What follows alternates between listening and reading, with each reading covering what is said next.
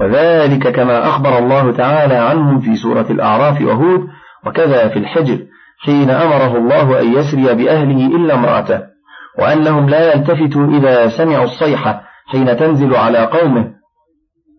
فصبروا لأمر الله واستمروا وأنزل الله على أولئك العذاب الذي عم جميعهم وأمطر عليهم حجارة من سجيل منضود. ولهذا قال تعالى ثم دمرنا الآخرين وأمطرنا عليهم مطرا إلى قوله وإن ربك لهو العزيز الرحيم. كذب أصحاب الأيكة المرسلين إذ قال لهم شعيب ألا تتقون إني لكم رسول أمين فاتقوا الله وأطيعون وما أسألكم عليه من أجر إن أجري إلا على رب العالمين. هؤلاء يعني أصحاب الأيكة هم أهل مدين على الصحيح وكان نبي الله شعيب من أنفسهم. وإنما لم يقل ها هنا أخوهم شعيب لأنهم نسبوا إلى عبادة الأيكة وهي شجرة.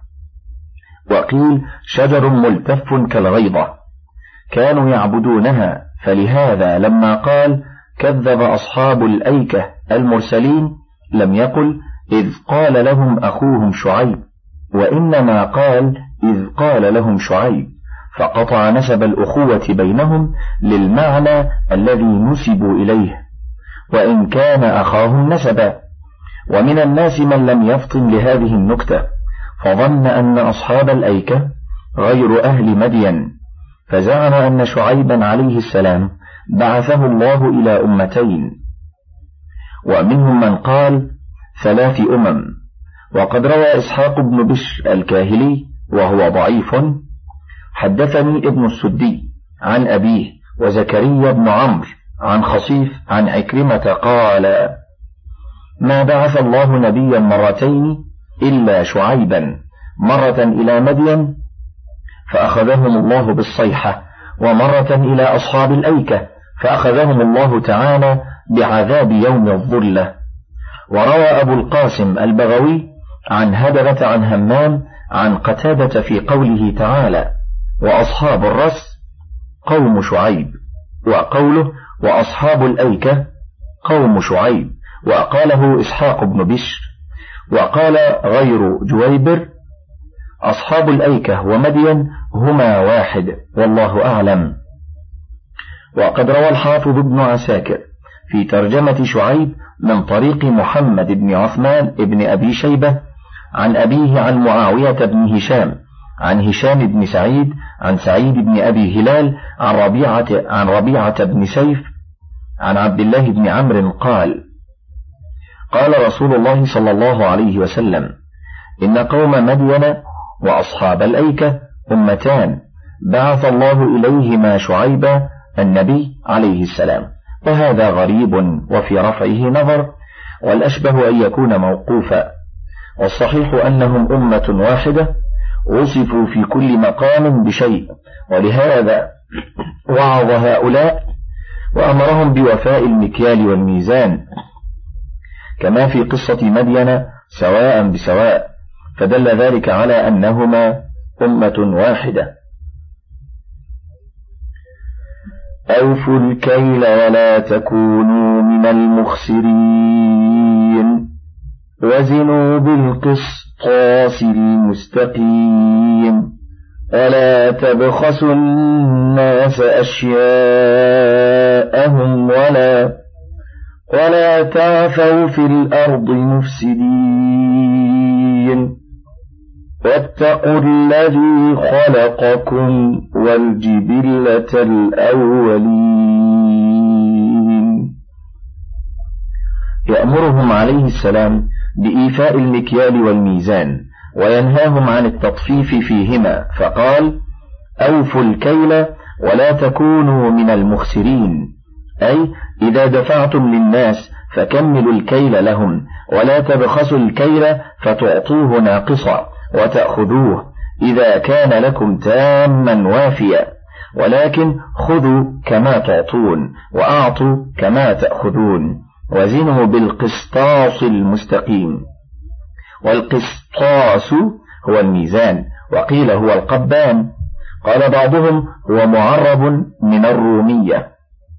قال مجاهد القسطاس المستقيم هو العدل بالرومية. وقال قتادة القسطاس العدل. وقوله ولا تبخسوا الناس أشياءهم أي لا تنقصوهم أموالهم ولا تعثوا في الأرض مفسدين يعني قطع الطريق كما قال في الآية الأخرى ولا تقعدوا بكل صراط توعدون.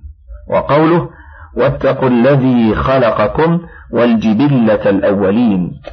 يخوفهم بأس الله الذي خلقهم وخلق آباءهم الأوائل. كما قال موسى عليه السلام ربكم ورب آبائكم الأولين.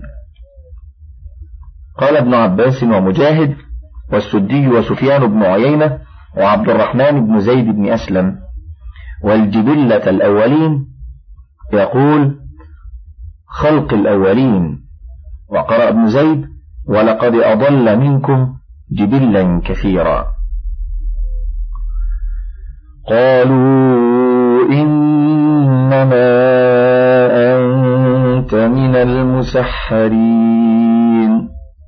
وما أنت إلا بشر مثلنا. وإن نظنك لمن الكاذبين. فأسقط علينا كسفا من السماء إن كنت من الصادقين. قال ربي أعلم بما تعملون. فكذبوه فأخذهم عذاب يوم الظلة إنه كان عذاب يوم عظيم. إن في ذلك لآية وما كان أكثرهم مؤمنين وإن ربك لهو العزيز الرحيم. يخبر تعالى عن جواب قومه له بمثل ما أجابت به ثمود لرسولها تشابهت قلوبهم حيث قالوا إنما أنت من المسحرين. يعنون من المسحورين كما تقدم. وما أنت إلا بشر مثلنا وإن نظنك لمن الكاذبين. أي تتعمد الكذب فيما تقوله لا أن الله أرسلك إلينا فأسقط علينا كسفا من السماء. قال الضحاك جانبا من السماء. وقال قتادة قطعا من السماء. وقال السدي عذابا من السماء. وهذا شبيه بما قالت قريش فيما أخبر الله عنهم في قوله تعالى وقالوا لن نؤمن لك حتى تفجر لنا من الأرض ينبوعا. إلى أن قالوا أو تسقط السماء كما زعمت علينا كسفا أو تأتي بالله والملائكة قبيلا. وقوله وإذ قالوا اللهم إن كان هذا هو الحق من عندك فأمطر علينا فأمطر علينا حجارة من السماء الآية. وهكذا قال هؤلاء الكفار الجهلة فأسقط علينا كسفا من السماء الآية. قال ربي أعلم بما تعملون. يقول الله أعلم بكم فإن كنتم تستحقون ذلك جازاكم به وهو غير ظالم لكم. وهكذا وقع بهم جزاء كما سألوا جزاء وفاقا. ولهذا قال تعالى فكذبوه فأخذهم عذاب يوم الظلة. إنه كان عذاب يوم عظيم. وهذا من جنس ما سألوه من إسقاط الكسف عليهم. فإن الله سبحانه وتعالى جعل عقوبتهم أن أصابهم حر عظيم مدة سبعة أيام لا يكنهم منه شيء. ثم أقبلت إليهم سحابة أظلتهم فجعلوا ينطلقون إليها يستظلون بظلها من الحر. فلما اجتمعوا كلهم تحتها أرسل الله تعالى عليهم منها شارا من نار ولهبا ووهجا عظيما. ورجفت بهم الأرض وجاءتهم صيحة عظيمة أزهقت أرواحهم. ولهذا قال تعالى إنه كان عذاب يوم عظيم. وقد ذكر الله تعالى صفة إهلاكهم في ثلاثة مواطن. كل موطن بصفة تناسب ذلك السياق. ففي الأعراف ذكر أنهم أخذتهم الرجفة فأصبحوا في دارهم جاثمين. وذلك لأنهم قالوا لنخرجنك يا شعيب والذين آمنوا معك من قريتنا أو لتعودن في ملتنا. فأرجفوا نبي الله ومن اتبعه فأخذتهم الرجفة. وفي سورة هود قال فأخذتهم الصيحة وذلك لأنهم استهزأوا بنبي الله في قولهم أصلاتك تأمرك أن نترك ما يعبد آباؤنا أو أن نفعل في أموالنا ما نشاء إنك لأنت الحليم الرشيد. قالوا ذلك على سبيل التهكم والازدراء. فناسب أن تأتيهم صيحة تسكتهم فقال فأخذتهم الصيحة. الآية. وها هنا قالوا فأسقط علينا كسفا من السماء الآية على وجه التعنت والعناد فناسب أن يحقق عليهم ما استبعدوا وقوعه. فأخذهم عذاب يوم الظلة إنه كان عذاب يوم عظيم. قال قتادة قال عبد الله بن عمر رضي الله عنه إن الله سلط عليهم الحر سبعة أيام حتى ما يظلهم منه شيء ثم إن الله تعالى أنشأ لهم سحابة فانطلق إليها أحدهم فاستظل بها فأصاب تحتها بردا وراحة فأعلم بذلك قومه فأتوها جميعا فاستظلوا تحتها فأججت عليهم نارا. وهكذا روي عن أكرمة وسعيد بن جبير والحسن وقتادة وغيرهم.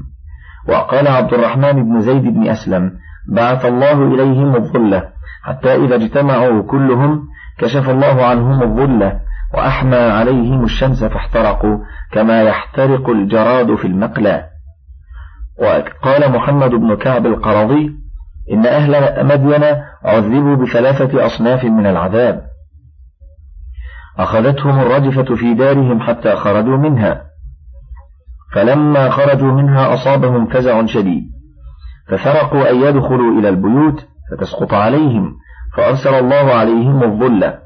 فدخل تحتها رجل فقال ما رأيتك اليوم ظلا أطيب ولا أبرد من هذا.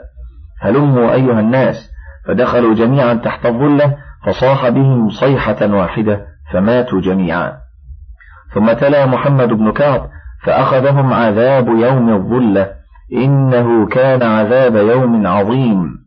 وقال محمد بن جرير حدث حدثني الحارث حدثني الحسن. حدثني سعيد بن زيد أخو حماد بن زيد. حدثنا حاتم بن أبي صغيرة حدثني يزيد الباهلي. سألت ابن عباس عن هذه الآية فأخذهم عذاب يوم الظلة.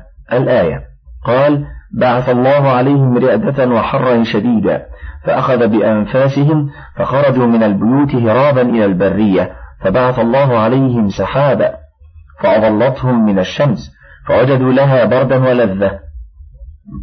فنادى بعضهم بعضا حتى إذا اجتمعوا تحتها أرسل الله عليهم نارا. قال ابن عباس فذلك عذاب يوم الظلة إنه كان عذاب يوم عظيم. إن في ذلك لآية وما كان أكثرهم مؤمنين وإن ربك لهو العزيز الرحيم. أي العزيز في انتقامه من الكافرين الرحيم بعباده المؤمنين. وإنه لتنزيل رب العالمين نزل به الروح الأمين على قلبك لتكون من المنذرين بلسان عربي مبين.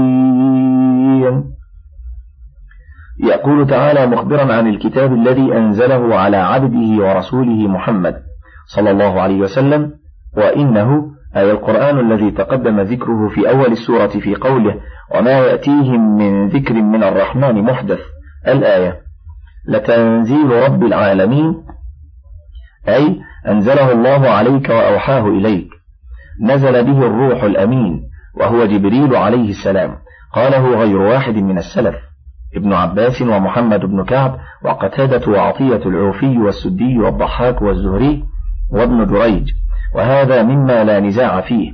قال الزهري وهذه كقوله قل من كان عدوا لجبريل فإنه نزله على قلبك بإذن الله مصدقا لما بين يديه. وقال مجاهد من كلمه الروح الأمين لا تأكله الأرض. على قلبك لتكون من المنذرين أي نزل به ملك كريم أمين ذو مكانة عند الله مطاع في الملأ الأعلى.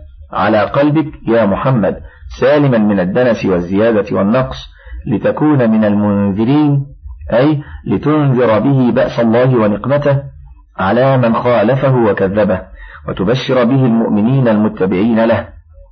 وقوله تعالى بلسان عربي مبين أي هذا القرآن الذي أنزلناه إليك. أنزلناه باللسان العربي الفصيح الكامل الشامل ليكون بينا واضحا ظاهرا قاطعا للعذر مقيما للحجة دليلا إلى المحجة.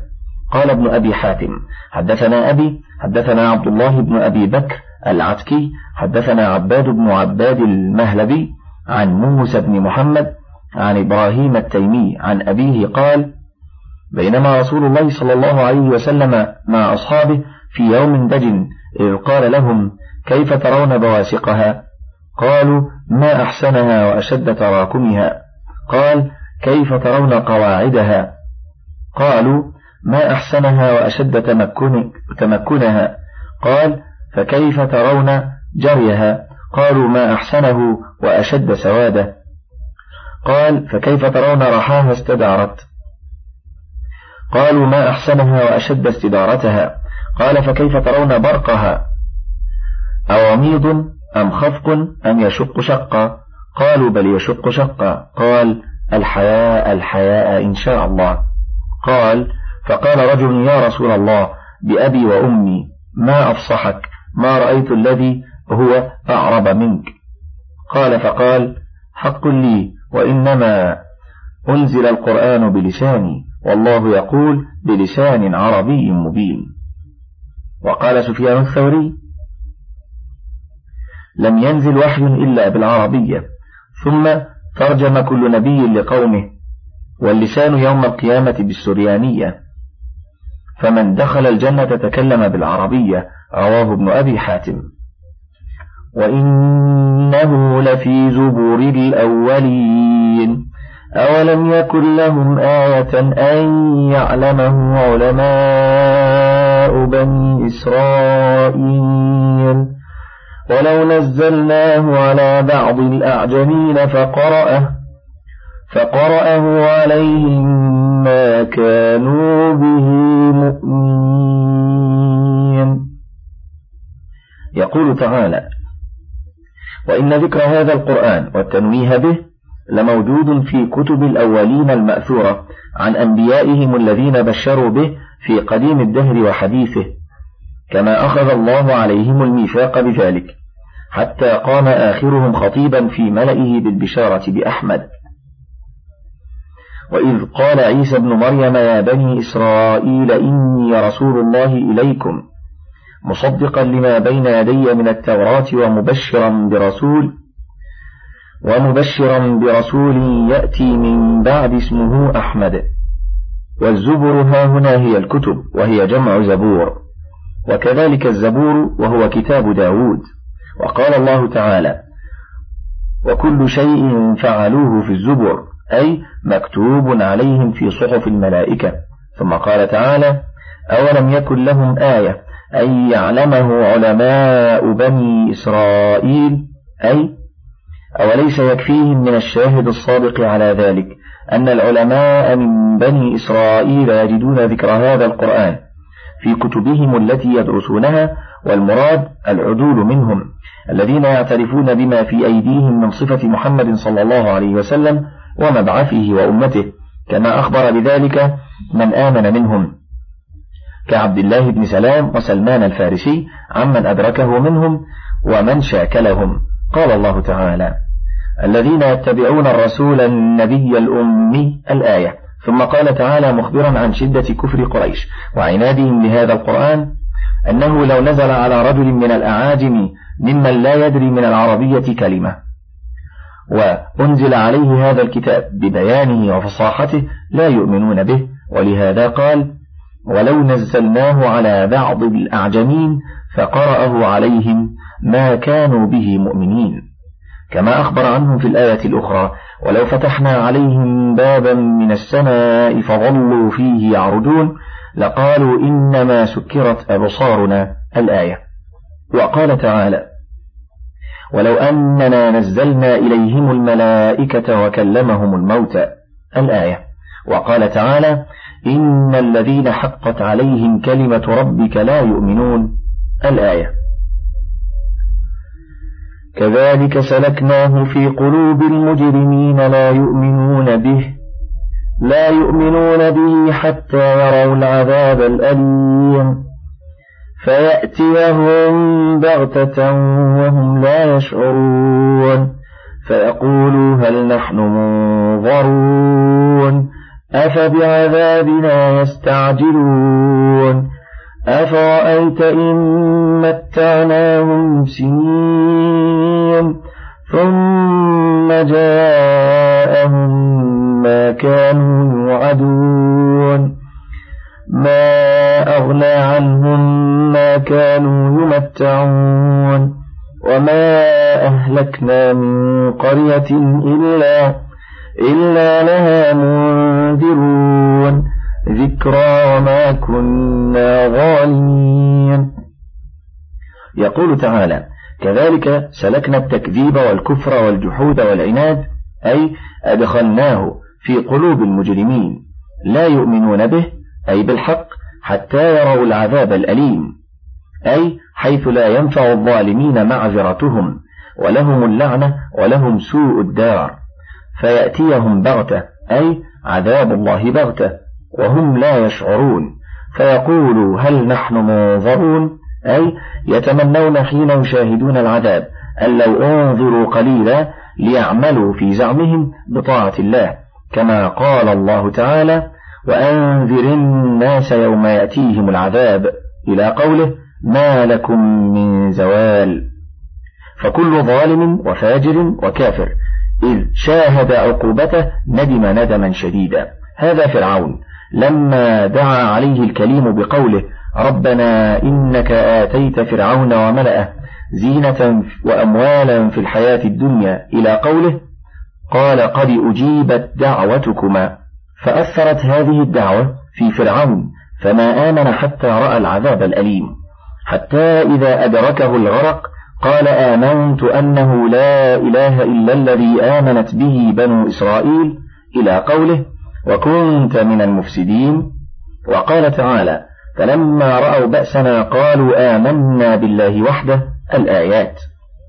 وقوله تعالى أفبعذابنا يستعجلون الآيات. ثم قال إنكارا عليهم وتهديدا لهم فإنهم كانوا يقولون للرسول تكذيبا واستبعادا. ائتنا بعذاب الله كما قال تعالى ويستعجلونك بالعذاب الآيات. ثم قال أفرأيت إن متعناهم سنين ثم جاءهم ما كانوا يوعدون ما أغنى عنهم ما كانوا يمتعون. أي لو أخرناهم وأنظرناهم وأملينا لهم برهة من الدهر وحينا من الزمان وإن طال ثم جاءهم أمر الله أي شيء يجدي عنهم ما كانوا فيه من النعيم؟ كأنهم يوم يرونها لم يلبثوا إلا عشية أو ضحاها. وقال تعالى يود أحدهم لو يعمر ألف سنة وما هو بمزحزحه من العذاب أن يعمر. وقال تعالى وما يغني عنه ماله إذا تردى.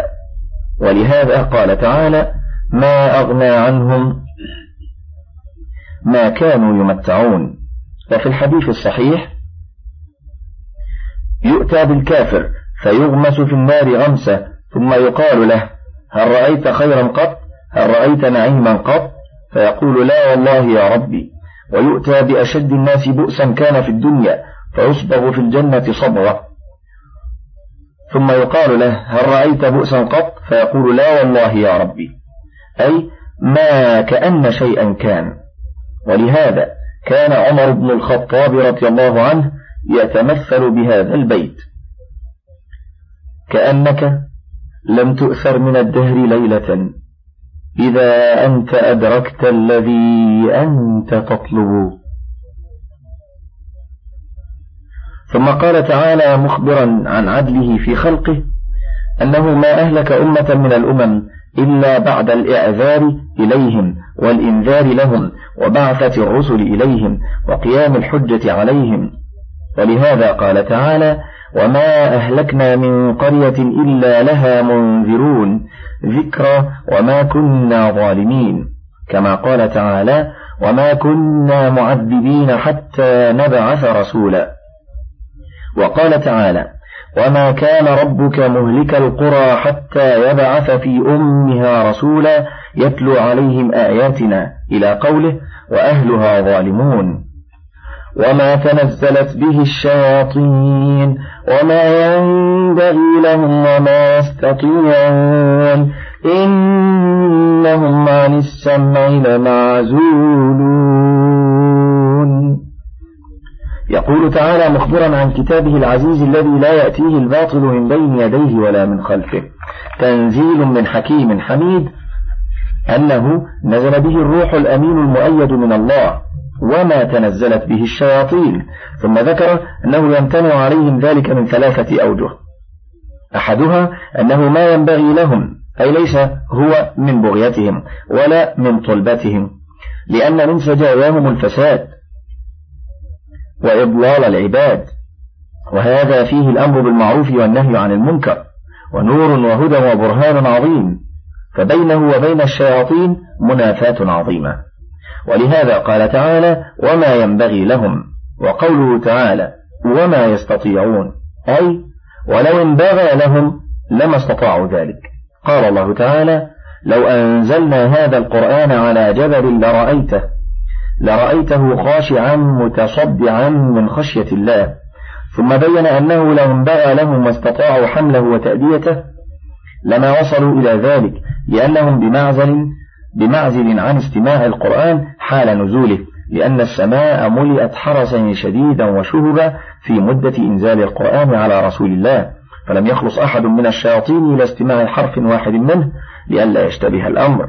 وهذا من رحمة الله بعباده وحفظه لشرعه وتأييده لكتابه ولرسوله. ولهذا قال تعالى إنهم عن السمع لمعزولون. كما قال تعالى مخبرا عن الجن وأنا لمسنا السماء فوجدناها فوجدناها ملئت حرسا شديدا وشهبا وأنا كنا نقعد منها مقاعد للسمع فمن يستمع الآن يجد له شهابا رصدا. إلى قوله أم أراد بهم ربهم رشدا. فلا تدع مع الله إلها آخر فتكون من المعذبين. وأنذر عشيرتك الأقربين واخفض جناحك لمن اتبعك من المؤمنين. فإن عصوك فقل إني بريء مما تعملون.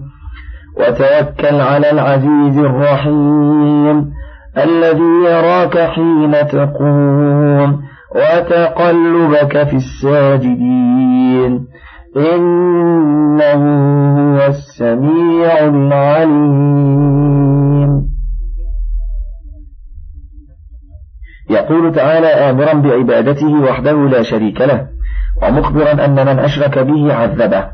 ثم قال تعالى آمرا لرسوله صلى الله عليه وسلم أن ينذر عشيرته الأقربين أي الأدنين إليه وأنه لا يخلص أحد منهم إلا لا يخلص أحدا منهم إلا إيمانه بربه عز وجل. وأمره أن يلين جانبه لمن اتبعه من عباد الله المؤمنين ومن عصاه من خلق الله كائنا من كان فليتبرأ منه. ولهذا قال تعالى فإن عصوك فقل إني بريء مما تعملون وهذه النذارة الخاصة لا تنافي العامة بل هي فرض من أجزائها كما قال تعالى لتنذر قوما ما أنذر آباؤهم فهم غافلون. من فضلك تابع بقية المادة.